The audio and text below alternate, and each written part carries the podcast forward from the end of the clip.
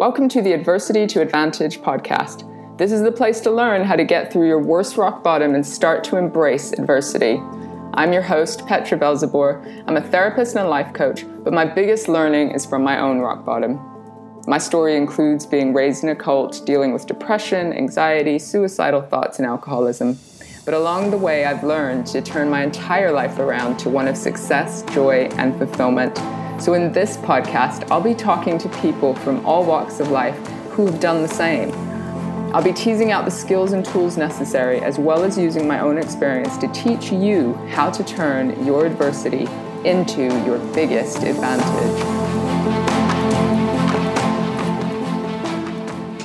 Welcome, everyone, to the Adversity to Advantage uh, podcast. Today, I'm so privileged to introduce Tanya Brown. Now, she is a survivor of domestic violence herself and has turned this completely into her passion in helping other people communicate with each other. She, she volunteers, does talks for organizations such as Pathways, Women's Aid, Victim Support, and it's amazing that she's with us here today to tell us her story. Welcome, Tanya. Good morning. Morning. How are you? I'm very, very good. It's very nice, clear sky here in Derbyshire. It's clear sky here as well down in London. Thanks for joining us. Um, so, no so did I get that right? Um, tell us a little bit more about what you're passionate now in, in the work that you do. Yeah, you, you did get it right um, completely, and thank you for that lovely build up. I feel very proud of myself now. I think um, when I was going through my problems, I mean, it was 28 years ago, but as any other survivor of domestic violence will probably agree, even though it was 28 years ago, there are times in my life, even now, where it feels like it was 28 minutes ago. Um, but I worked within an HR department at a college uh, in Nottingham. And, you know, there was no such thing as employee assistance programs uh, back in that day. And some of the managers there were quite badly trained. They didn't really know how to do anything other than micromanage.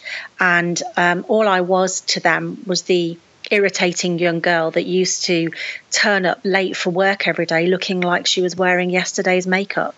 And uh, that's because I was wearing yesterday's makeup because uh, oftentimes I'd be locked in the house or have things taken away from me before I got booted out to go and earn some money.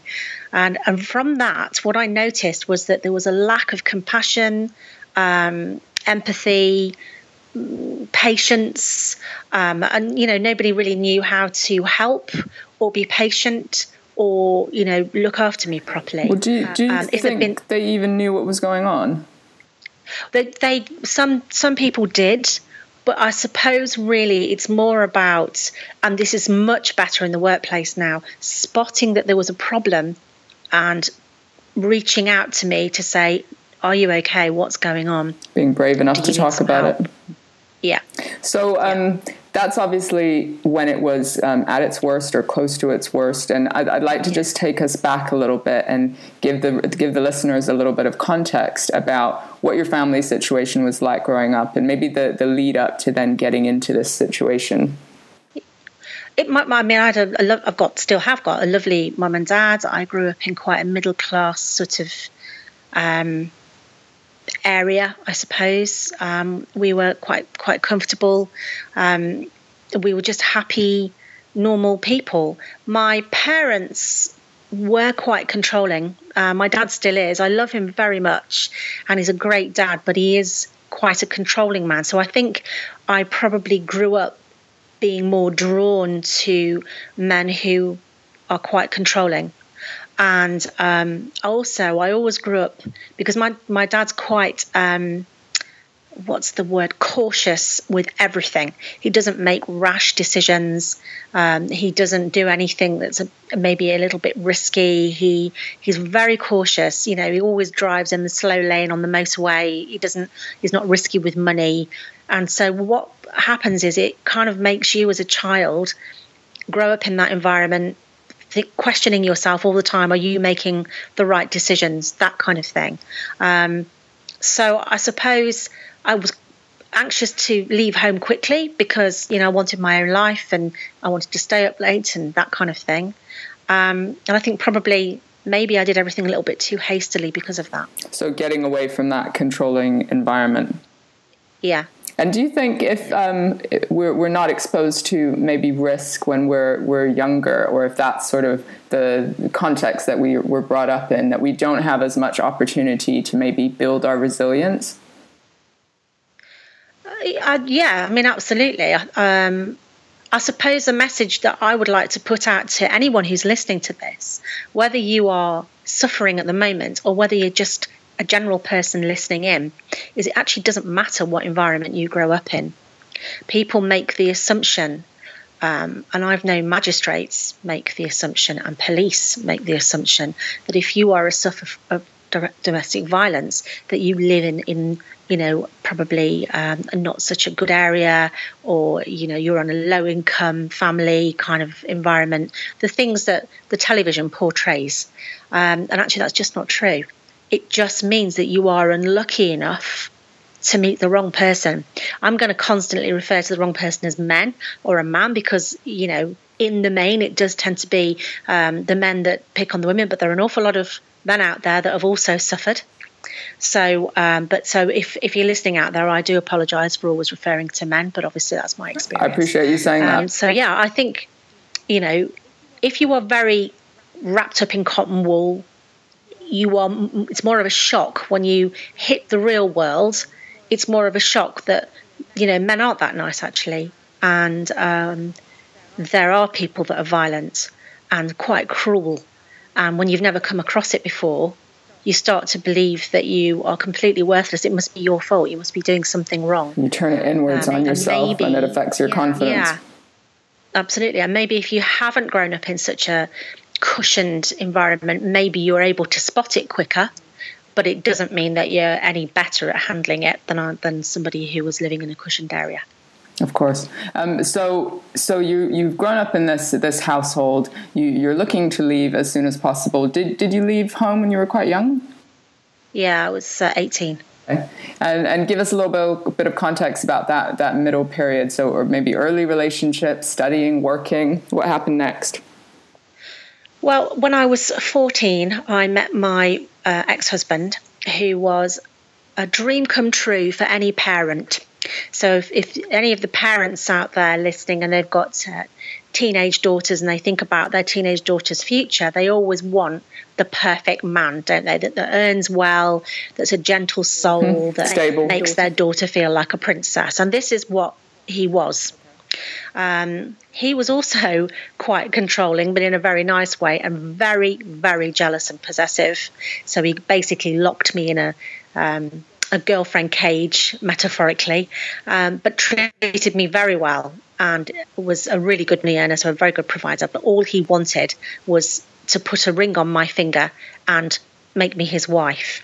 And because my parents were so keen on him and so keen that I go into this wonderful uh, pairing, they encouraged it.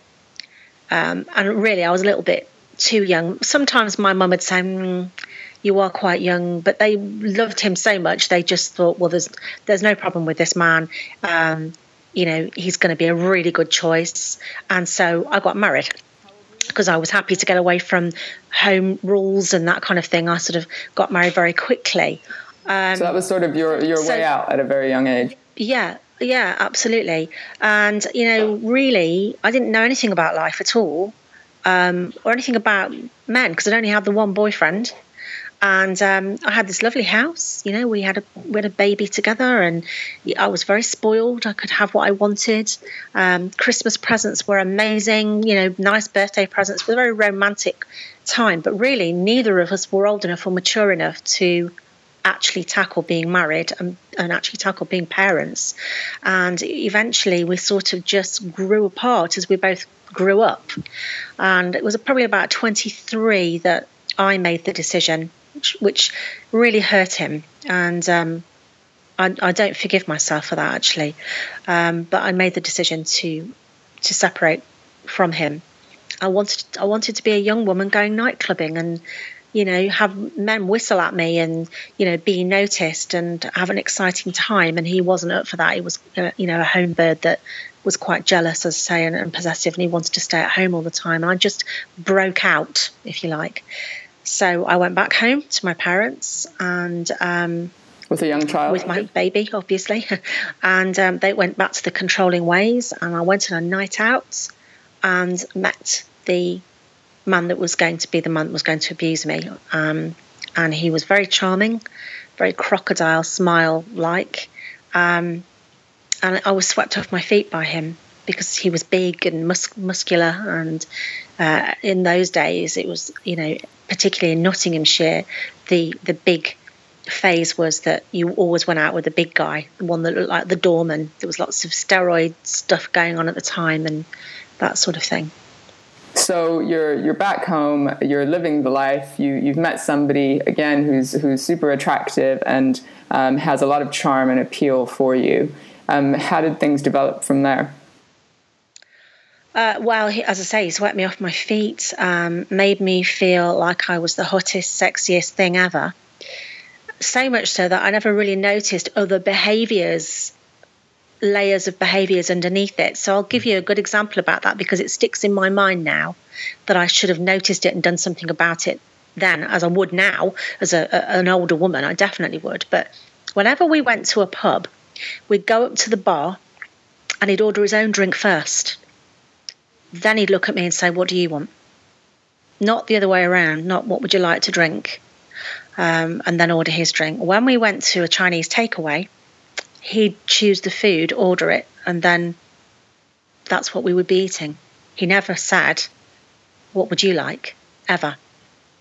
So those are the things that were going on that I never noticed because he was so good at calling me his baby and, you know, saying that I look good. But then on the, on the other hand, as well, he'd say, You look really nice in that skirt, but your ankles are a bit too fat. So there was always a but. Or, yeah. I never ever was I allowed to leave the house feeling 100%. And so you would hold on to that good comment and think, well, he said my skirt was nice, or he said yeah. I'm attractive, so I'm just going to ignore the fact that I feel a bit shit about myself because he said something else.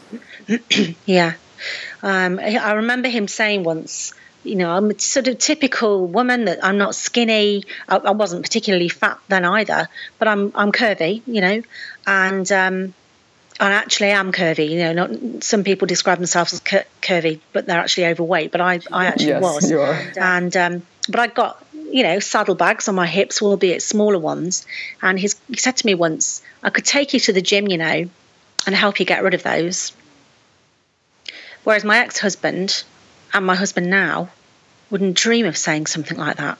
Just would not dream it. So, you know, in the end, I was always worried was I perfect enough? Did I look good enough? And it sounds like yeah. comments like that, they're not massive alarm bells, but there's a slow sort of drip drip effect yeah. on, on confidence yeah. and self worth and, um, you know, feeling good about yourself. Yeah. And so I guess it's exactly. in hindsight that you recognize these as signs of maybe a bigger issue that developed. Yeah. Yeah. And so, at what point did um, you begin to realize that things maybe weren't healthy or weren't good for you? Um, things like every Friday, we would it would be drinking weekend, drinking time, and I'd get home, and he'd be, say, "Quick, make the dinner quickly because we're wasting valuable drinking time." And then we'd he'd insist that we walked everywhere, but I had to wear high heeled shoes. So we were never allowed to get taxis. We had to walk, and he'd hurry me along. Quick, you know, we're wasting valuable drinking time, and we'd have to rush into the pub. I was never allowed to take a moment to relax after work or wash up from the dinner things or anything like that. And if I was late, he would give me a real dressing down, a real telling off. Um, then it got to times like birthdays and Christmas, and really this started very early on where he, I never got anything. Christmas morning, he'd receive the gifts that I'd bought for him, and he'd say, "I'm um, sorry, I didn't get anything for you. You know, I didn't think you'd need anything." There was no apology, and I, I rather than me thinking, "What a bastard," I'm going to leave you. I kept thinking, "Well, I'll do more for him." I'll do even more for him, and then maybe he'll love me enough to buy me a Christmas present or a birthday present. And it was the polar opposite of what I'd been used to because my ex husband used to literally, you know, hide gifts all across the house for me to stumble across on Christmas Day. So it was a completely different experience. And I actually felt that this sounds a bit crazy. I felt that um, somebody up there was punishing me for making a bad decision or breaking my ex husband's heart. And so they were going to give me the polar opposite. That's how it felt. So, some kind of karma. Yeah. You were you were very young in the previous relationship, and you'd broken his heart. This was now your fault, and you deserved to be treated badly. Yeah. yeah. And is this perhaps why you didn't leave that relationship early on? I think that a lot of that was to do with courage, bearing in mind that I'd grown up very cushioned and cocooned with quite a controlling dad, and then immediately stepped into being married to a man that cushioned me and controlled me in a very nice way. But I didn't know how to survive by myself. And, and what we haven't talked about is um, whether you have siblings or your, your social sort of friendship group with, with girlfriends or people that you might might talk to. You know, where where do they feature in this story? Um, I have a I have a brother who was so disgusted in me for daring to leave my marriage that he was really quite unpleasant to me for quite a long time. Which sort of reinforced that message that there was something yeah. that was your fault here. Um, then um, I, I, didn't have many girlfriends when I was married the first time because uh, you know he didn't really like me going out. And, and when I, am describing him and making him look in a bad light here, I, I don't mean to do that, but he was very soft and gentle about it, but he would manipulate it so I didn't go out. As my first husband, so I didn't really have an awful lot of girlfriends. And when I was with this new guy, um, he lived in Nottingham, so I'd moved. I'd moved away from my hometown of Lichfield in Staffordshire and moved to Nottingham. So you're now isolated. So I was quite alone. Yeah, yeah, I was, and he'd introduced me to um, his friends' girlfriends, and um, they were all a bit standoffish. Now I know why, because nobody liked him. Uh, but they were all a little bit standoffish. I had one friend who was uh, my manager for a very long time in a job I was at who was much smarter than me and kept saying, for God's sake, you need to get away from this guy. He's horrible. And then I met a girl who was the girlfriend of, of one of the guys I worked with, who was the same age as me, and she was quite a although quite posh, she was quite a tough character. She was very independent, and she would do the same thing. But I would try and explain to them, I can't. I, where am I going to go? He takes all of my money well, I've got a mortgage with this man in this little flat that was awful. Um, and I know what will happen. He won't pay the mortgage and it'll give me a bad credit rating. And this is where anxiety, how anxiety works. Now, you'll know in your role, as I do in my role, that how anxiety works. And so you tend to overthink everything and you think 10 steps ahead, don't you? So you think, well, if I leave, where I'm going to go because I've got no money. I don't know how to set the telly up. I don't know how to set the heating up. I have my name on that mortgage. He's not going to pay it. So I'm going to get a county court judgment and a bad credit rating. And, you know, maybe I'd just be better off where I am just to keep me with a roof over my head. So you tell yourself uh, so that it like will that. be worse than whatever it is now. Yeah. And yeah. that you aren't strong enough and that you wouldn't be able to cope with whatever would happen next. Yeah. To sort of rationalize it. And of course, I knew that he'd follow me and, you know, would he'd badger me all the time. And, you know, it was a, lo- it was a very lonely time. Very lonely. And you have a child. Yeah. And it, the, your child is still pretty young at this stage. Yeah, absolutely. But you were working? I was working. Um, my son Matthew, um, who is just lovely. He looks like Hagrid. He's very big. Nobody knows how I, I, managed to get such a big lad, but um, he was. He split his time between his dad and I, and, and I actually that was a very divisive move on my part because I wanted him to be safe, and I wanted to, him to benefit from the wealthier lifestyle that his dad could offer him. Uh, so he split his time between us. I wasn't exactly a weekend parent because I had a few more days than that in the week. So, and his dad paid for him to go to a good school in Staffordshire, which I was happier about. Um, so it wasn't quite so difficult because I'd got support there where, where it came to Matthew. So you've obviously rationalized a lot of little behaviors over time. You're in survival mode, you're going to work. Um, when you do tell certain very few friends about it um, who do sign some alarm bells, uh, you sort of rationalize it to them and just aren't brave enough, or don't know what other options you have. Now, at, at what point did this get violent? What happened was he was always. Um, talking about himself, bigging himself up, telling everybody how good looking he was. And he'd always tell me about his girlfriends, his ex girlfriends, and they still fancy me and they still want me. And I went out with so and so and so and so. At one point, this was unbelievable again. Now I'm an older woman. I think, oh my God, I should have really put him down. We were walking to the pub, it was a Friday. And he turned around, looked at me, and he said, Anybody I've ever been out with has been the same as me or beneath me. And he meant looks, in looks. And I thought then, what a horrible person you are. I'd actually started to dislike him. Um, he didn't, you know, I mean, this is a, a podcast where I'm really going to open my heart to everybody and, and, just in case someone's suffering the same. But he didn't want to have sex with me either. Um, but that made me feel ugly and unwanted. He used to tell me that I smelled, smelled bad. Um, then we, I had the break. He, he went off with somebody else. Basically, had a, a couple of one night stands, and and so I, I got rid of him. I found out what he'd been doing, and I asked him to leave and he left. And I think he left because he thought he was going to get a better deal out of this other girl because he, you know, he hadn't he'd had everything he could out of me, and I met somebody else, and he didn't like that. He didn't like the fact that I was so relieved that he'd gone. I didn't chase him or phone him or cry to say please come back, and I met somebody else. And he managed to wheedle his way back into my life and talk me back into having him back. Mm-hmm. And, and, so he um, put on the charm again yeah, put on the charm. And, and then as soon as he was back, that's when the violence started to teach me a lesson for surviving um, and for being okay without else him. Who was actually better looking than him and and, t- and tougher than him, um, and he didn't like that. He didn't like that at all. And that's, you know, a funny little example. When I was a young woman, I used to be a promotions girl. I used to do a lot of the stands at the NEC um, you know, because I had that look, you know. And um, I was sitting in a pub and there was him and another guy whose name was Dave Appleby. And he looked just like Val Kilmer when he was a young man. Really quite handsome, fine figure of a, a bloke.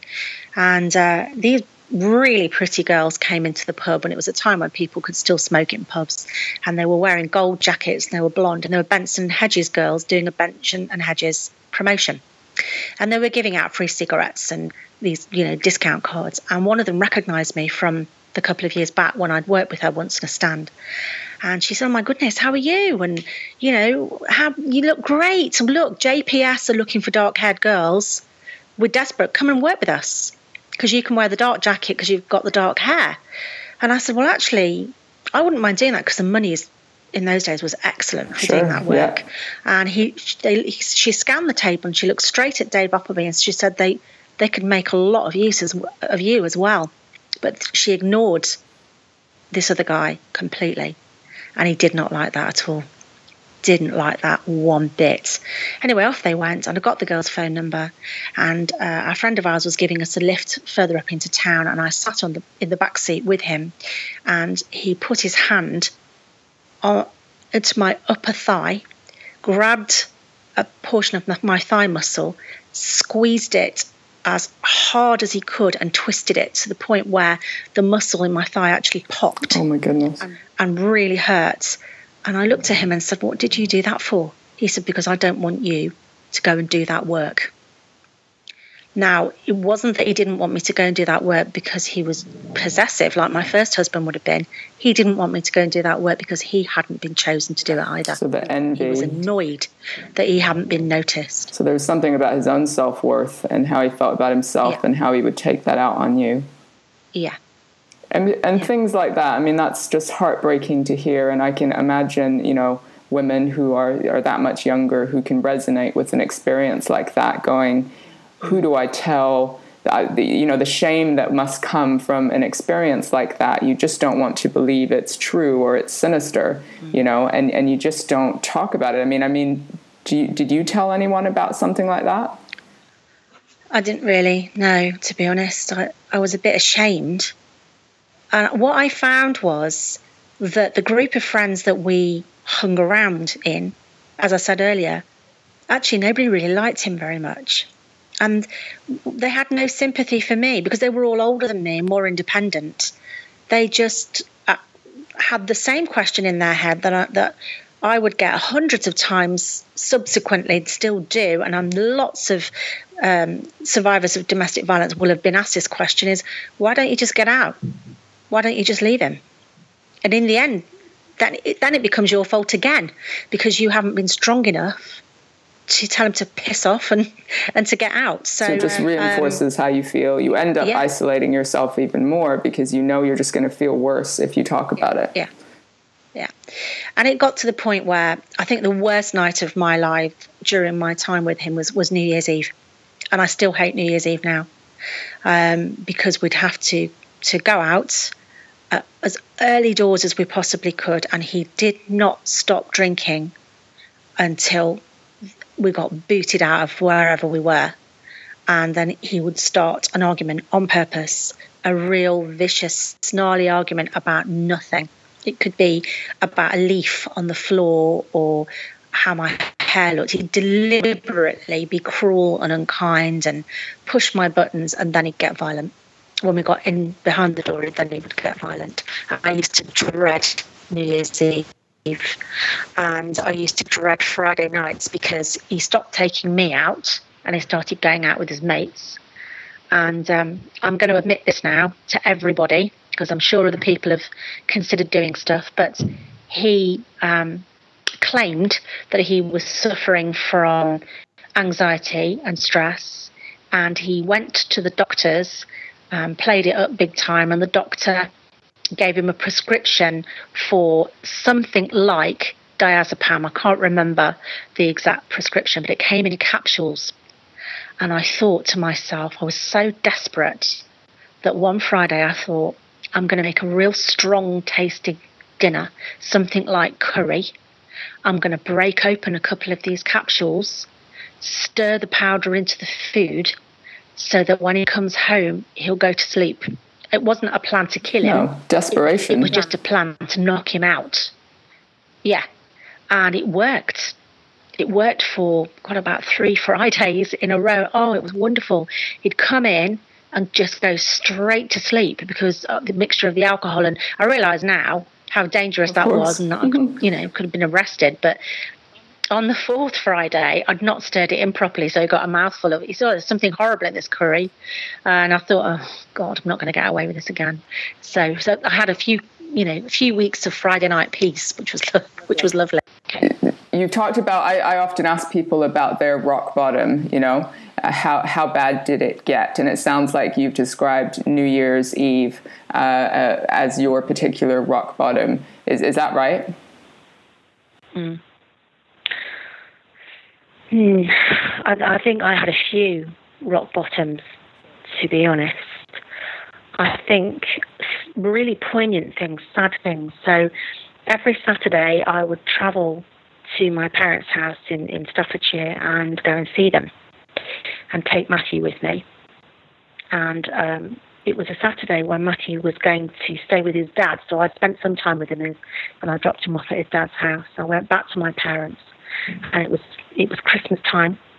Um, so the house was lovely with a tree up, and it was it smelled fresh and clean.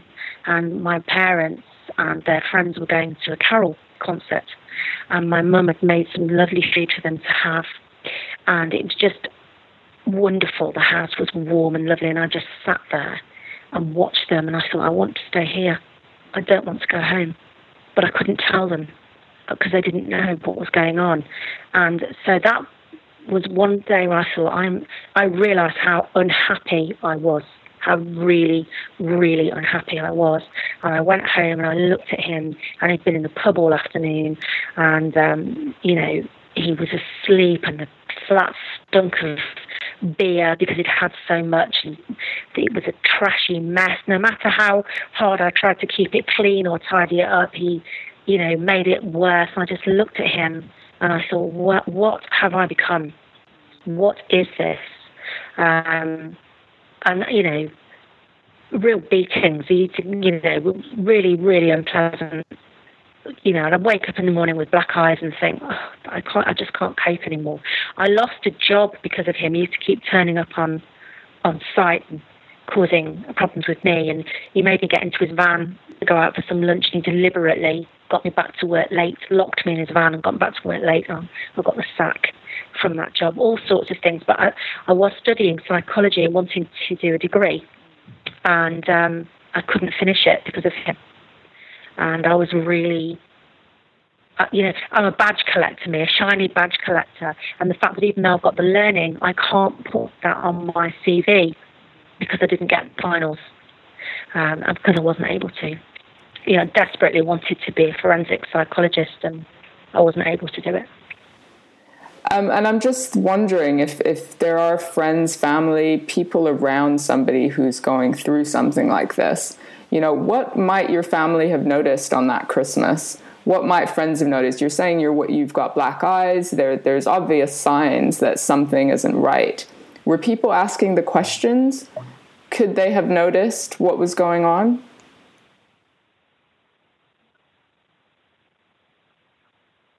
No, no nobody. Um, I mean, I must have looked tense and unhappy and strung out all the time, but nobody liked him. My parents absolutely hated him. And my mum, in the end, said, when you come up for, because I used to have Christmas dinner at my parents' house on Boxing Day rather than on Christmas Day, because we had to go to his mum's on Christmas Day, which I, I didn't enjoy either. Um, and my mum said, this year he's not invited. Don't bring him. I don't, I don't want him in my house. You might put up with him and his, his unpleasant behaviour to you and making life difficult with your Matthew and not buying you Christmas presents and not buying you birthday presents and using all the money and being selfish. But I don't have to put up with him. At that point, she had no idea that actually the, the level that I was um, of happiness and the things I was going through was actually a whole lot worse than she even being thought. Selfish and not buying me presents. She had no idea about the violence at that point. Um, yeah, and I, you know, I don't know whether you're going to ask me this question. What was the final straw? But the final straw.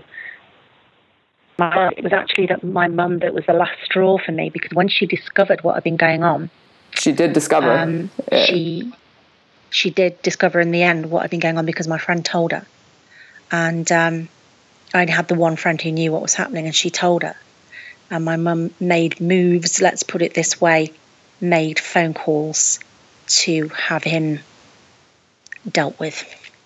And I knew then that it had gotten really serious because knowing my mum's luck, she'd have been caught. And so I, I made her put a stop to any plan that she had um, and I left, and my friend gave me her sofa to sleep on. And so I want to move forward into you, there's the physical act of moving out, and then there's the yeah. emotional act of rebuilding who you are, your self esteem. Yeah.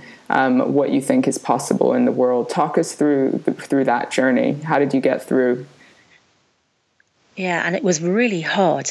Um, because my mum always used to say to me, just walk away, Tanya. Doesn't matter about the mortgage or the debt. There comes a time in your life where you have to make a decision. Walk away from it. You can rebuild. You can rebuild and all I, of that. I, yeah, I'd had a really bad night with him. And my friend had said, look, come and stay with me. I can only offer you a sofa, but, you know, come and stay with me. My boyfriend is tougher than him and he won't mess with my boyfriend. So you'll be safe and at the time, my now husband, and his name is Andrew, he's wonderful, um, he had approached me to say, I really like you, and I'm splitting from my girlfriend, and I'm not frightened of him. I'd like you to be my girlfriend.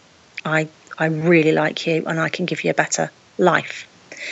And, you know, he wasn't the stereotypical type of bloke I would normally have gone for because I normally go for, you know, really tall Tough blokes with yeah. big muscles. And Andrew actually was is quite short. He's a little bit taller than me, but he was very strong, you know, and extremely broad shouldered. And he wasn't a big womanizer or a massive drinker or anything like that. He was just very good company and really, really clever man. And I thought, yeah, I'm going to give him I'm going to give him a try. I'm going to go out with him. I'm going to let him take me out. So I woke up one morning after a particularly bad night with um, with the, the, abuser, and um, I just thought, I'm I'm leaving. I'm going to go today.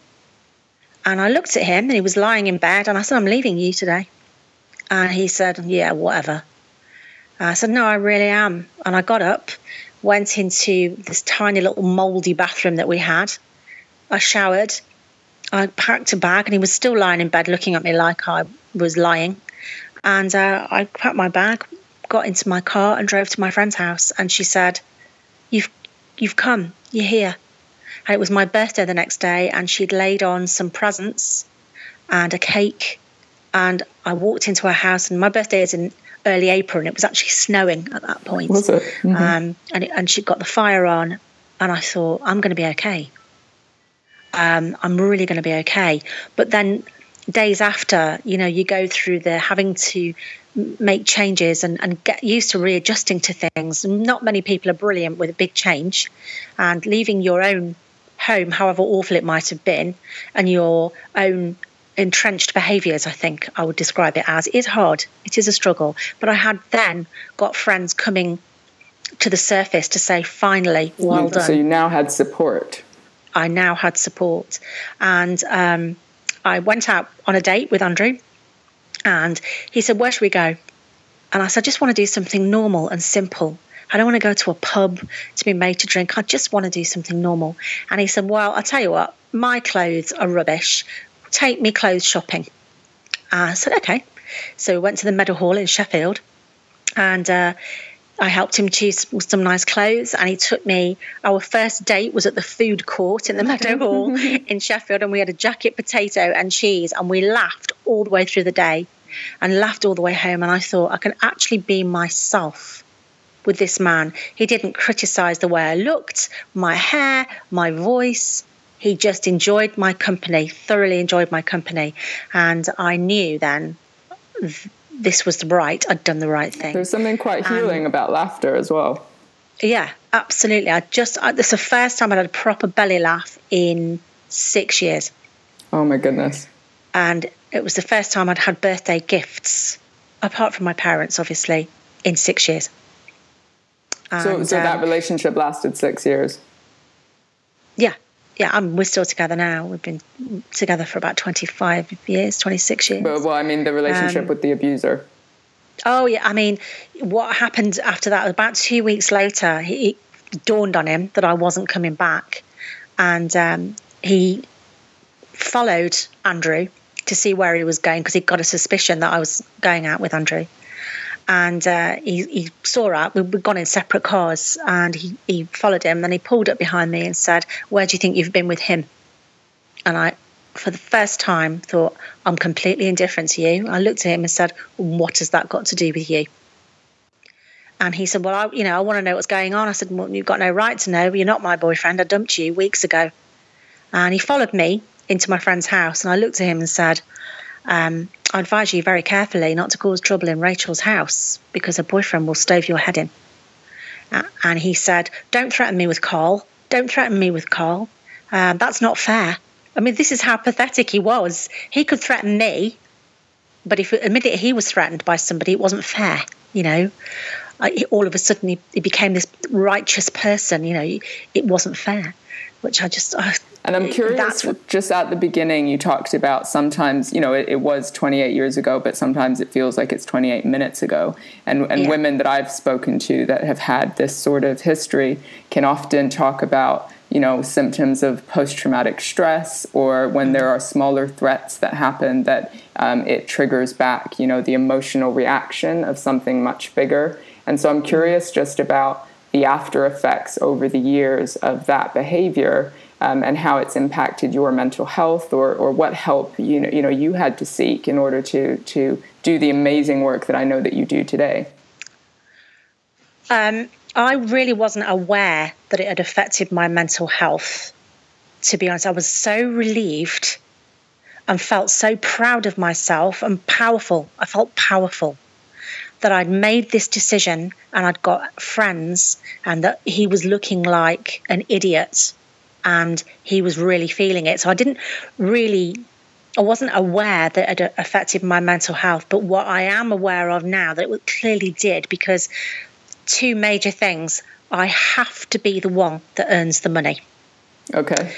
I have to be the one.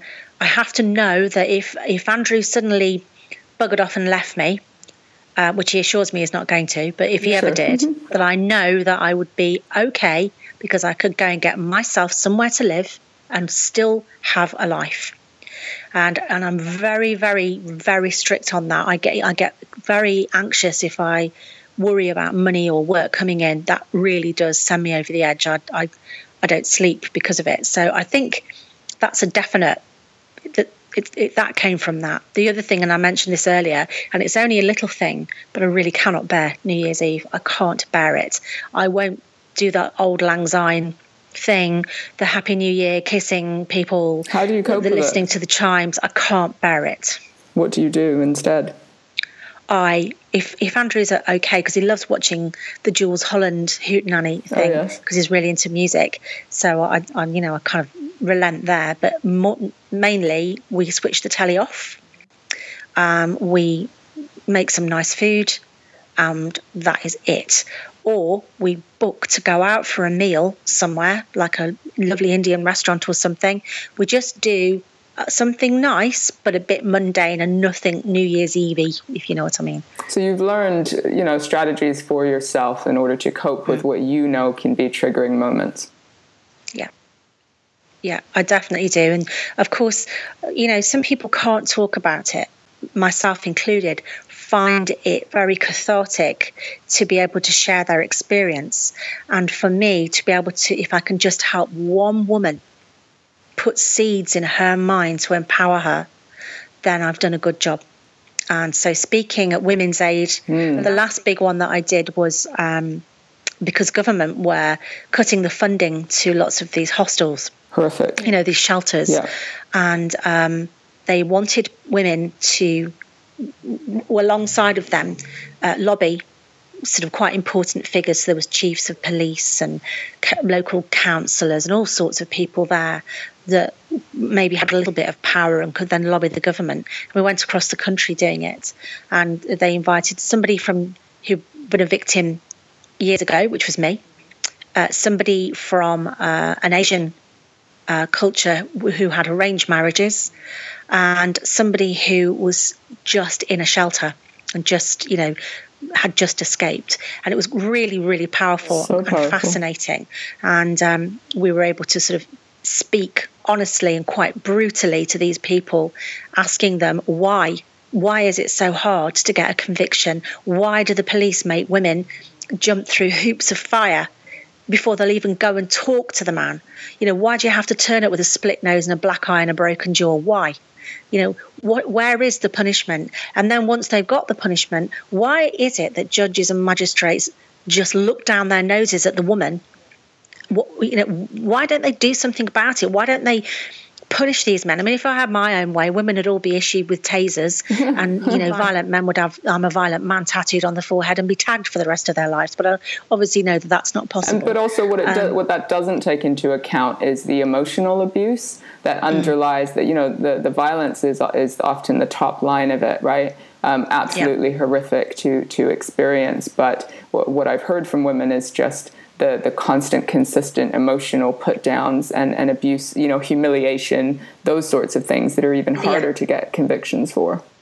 Yeah. Yeah, oh, absolutely. And it's it's not, you know, it can be really silly, simple things. Like um, years ago, you used to get milk delivered to your door, and it would be silver top or gold top. So silver top would be pasteurized milk, gold top would be sterilized milk, and silver top came with a about an inch worth of thick cream on the top. So you'd shake it to you mix the two together. Whereas I didn't like the taste of the cream, so I used to tip it away. And he came into the kitchen once and I was just tipping it away and he slapped me around the face and said, I've told you not to do that. And he grabbed one of my cans of Diet Coke or whatever it was out of the fridge and in front of me crushed the can that was full of drink um, near my face. So all the Coke eyes on my face and he slung the can in the sink and he said, "You, if I ever catch you tipping the cream away, I shall destroy everything, all your food, all your drinks, everything. Now learn your lesson." Right, which is so much harder to go and bring evidence, you know, to any Yeah. kind of person Yeah. to say. This I mean, you can't turn up at the police station and say, "Is he's spilt my diet coke down. The, no, they're exactly. just going to say to go away. And it is isn't just that one occasion; it's the consistent element that breeds fear and, and doesn't allow yeah. you to have a voice. Um, That's right. So, so the concept, and we're coming to the end, but the, the concept of this podcast, and I love that you've talked about sharing your story and being so open and talking at places like Women's Aid, because it's really about how do we turn the worst adversity in our lives into our biggest advantage by sharing mm. it, by finding some purpose within the darkness. Now, mm. if you could look back, would you change anything? Uh, from, from the whole experience? Yeah, yeah oh, if I could, if I could go back, I'd have a word with my younger self yeah. and I'd tell her to be brave. You know, pick your fight. You can't fight with a big abusive man. You, you, you know, you can't do it. Get away. Be brave because you know there's always something around the corner. There's always progression. You will be okay. Um, you would reassure your younger self that th- yeah, things will I would, change. I'd, I'd, be brave. Exactly from the from the from the first time that he ordered that Chinese takeaway and didn't ask me mm. what I wanted to eat, and then wouldn't because he would never take me to a restaurant to eat. I'd say to that youngest girl, "Get out now. He's not a very nice man." And so, how how does somebody cultivate bravery? That's a really difficult question to answer. I suppose small steps, learning to look after yourself. Um, I, first of all, I think you've got to you've got to get some self confidence and some self esteem. You've got to learn that people are unkind, and sometimes people say things to you just to put you down because they're insecure about themselves. It's not your fault. And if, if, yeah, I mean, narcissistic people are very much like that, aren't they? They're sort of all about themselves, and then if they, they think you're doing better than them, they'll put it down or they'll burst your bubble or you know that kind of thing so i think it's always important to learn and to love yourself to be your own best friend and to know that some people are just not that nice and they are spiteful and you've got to know that actually they could just be being arseholes because they're jealous of you. I think that's a really important thing to learn. Once you've got that self esteem and self belief in yourself, then um, then you can move forward a little bit more. Would you Would you uh, also definitely. advise people to talk, just tell someone, no matter how much shame yeah. or you feel, just Get tell help. someone. You know, the shelters now are way better than the shelters when I was suffering. I mean, literally, you were jumping out of the frying pan into sure. the fire. they were terrible places. Now, the protection is there, and they help you to be brave. No one wants to leave the house that they've got their furniture, their clothes, their stuff. Nobody. But what's the alternative? A life and, um, of a complete misery? You know, it's how, just how bad stuff. does it need to get for somebody to call a place like Women's Aid? Well, I think, it, I mean, again, it depends on the person. Everyone's got a different tolerance level, haven't they? But I think if your children are terrified, that is absolutely. I think if it's affecting your work, um, and your own health, if you recognize it's affecting your own health, um, then, then you need to. But people don't know, you see, how good Women's Aid, victim support. People don't know. They, they should they should market themselves more, and I think that's probably one of the reasons why I talk about them so much and tell people about them because they're an amazing organisation.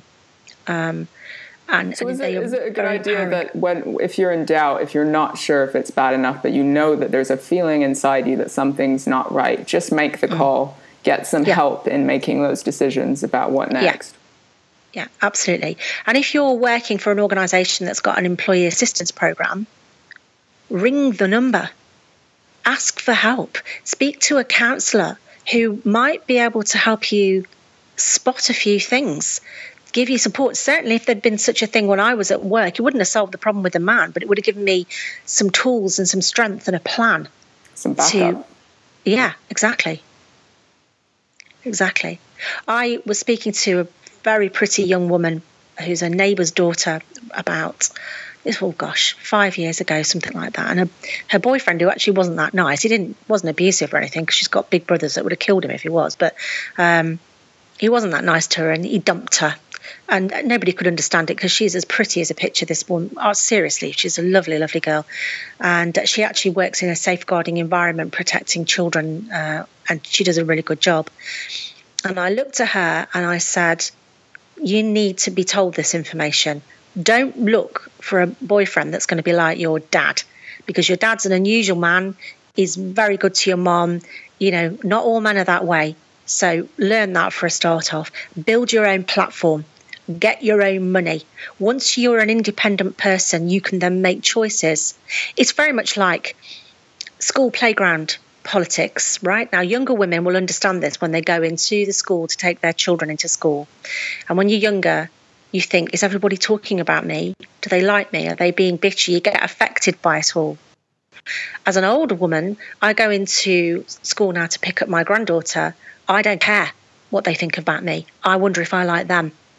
And it's that kind of confidence when you're a young woman. If you can build your own platform, make sure you've got, even if it's a small income, you've got some savings, you've got something, you can make a decision. Go on holiday with your friends, learn what it feels like to be your own person, to be able to make your own choices. And that way, if someone's treating you like crap, and making you feel bad about yourself, you can tell them to piss off and you can move on to the next. You know, you've got your own car, you've got your own life. You don't need them for anything.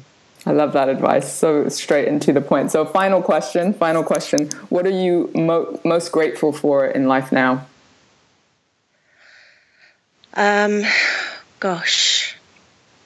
Well, things that I've never, well, gestures I'll never forget. So, my husband, Andrew Brown, I'm most grateful for him, full stop. He's a tower of strength when I need him and a pain in the ass when I don't need him. Um, Sounds like the perfect my relationship. Friend, yeah, my friend Rachel Fletcher was the girl that um, gave me a, her sofa. Um, she ran ran me baths when I was covered in blood, and made me nice food and looked after me. And without her, I wouldn't have been able to move forward. So I will always be grateful to her. Um, I, I just love life because I was able to escape. I learn and know how wonderful life can be. Fresh air, bumblebees, flowers. Mm-hmm. Mindfulness is a big thing for me, huge, big yeah. thing. Um, I, you know, I like being given the opportunity to to work, to meet great people. I'm grateful for everything, actually, and I think you are once you've escaped something as sinister as that the appreciation is is profound, and we can see how strong you are just based yeah. on your story and how much you you give back to other people. Tanya, thank yeah. you so much for being so open with us. I know this will be so useful to so many women. Keep up the good work. Thank you, and I really hope that that people listening out there, if you are suffering, don't deal with it by yourself. Reach out and get help. Thank you. Thank you. Thank you so much for listening. If something helped you today, please do share this episode with a friend and let them know that they are not alone. I know that for me, isolation kept me stuck much longer than I needed to be. So let's practice courage and talk to someone about what's going on, as that's the first step to making life amazing. Check out my website, petravelzeboer.com, for your free Kickstarter plan, which will teach you to turn your biggest weaknesses into your greatest strengths. Join the community of people who are changing the way they view life's challenges and living life to the full. Until next time, goodbye.